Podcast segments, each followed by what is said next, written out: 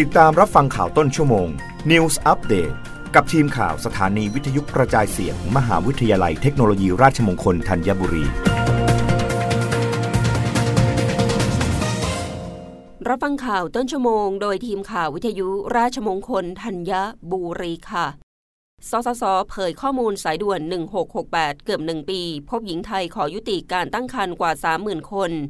นางสาวพรประภัยกาญจนาริน ประธานกรรมการสิทธิมนุษยชนแห่งชาติ กล่าวเปิดงานเสวนาวิชาการเรื่อง ความก้าวหน้าด้านสิทธิอนามัยเจริญพันธุ์ สิทธิในการยุติการตั้งครรภ์อย่างปลอดภัยว่าจากรายงานสถานการณ์สิทธิมนุษยชนปี 2564 ของกสม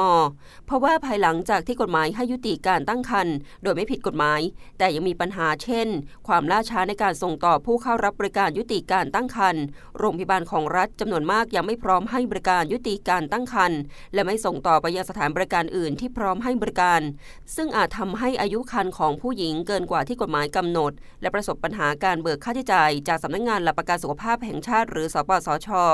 ผู้หญิงส่วนใหญ่ยังไม่ทราบข้อมูลแหล่งบริการโรงพยาบาล ที่ให้บริการยุติการตั้งครรภ์ทั้งนี้การยุติการตั้งครรภ์ที่ปลอดภัย เป็นเรื่องที่สังคมโลกให้ความสำคัญ โดยได้กำหนดให้วันที่ 28 กันยายนของทุกปี เป็นวันยุติการตั้งครรภ์ที่ปลอดภัยสากล เพื่อรณรงค์ให้ทุกภาคส่วนของสังคม ร่วมกันขจัดอุปสรรคต่างๆ เพื่อลดอัตราการเสียชีวิต และการเจ็บป่วยของมารดา จากการทำแท้งที่ไม่ปลอดภัย ด้านนายชาติวุฒิวังวนผู้ในการสำนักสนับสนุนการควบคุมปัจจัยเสี่ยงทางสุขภาพ สสส กล่าวว่า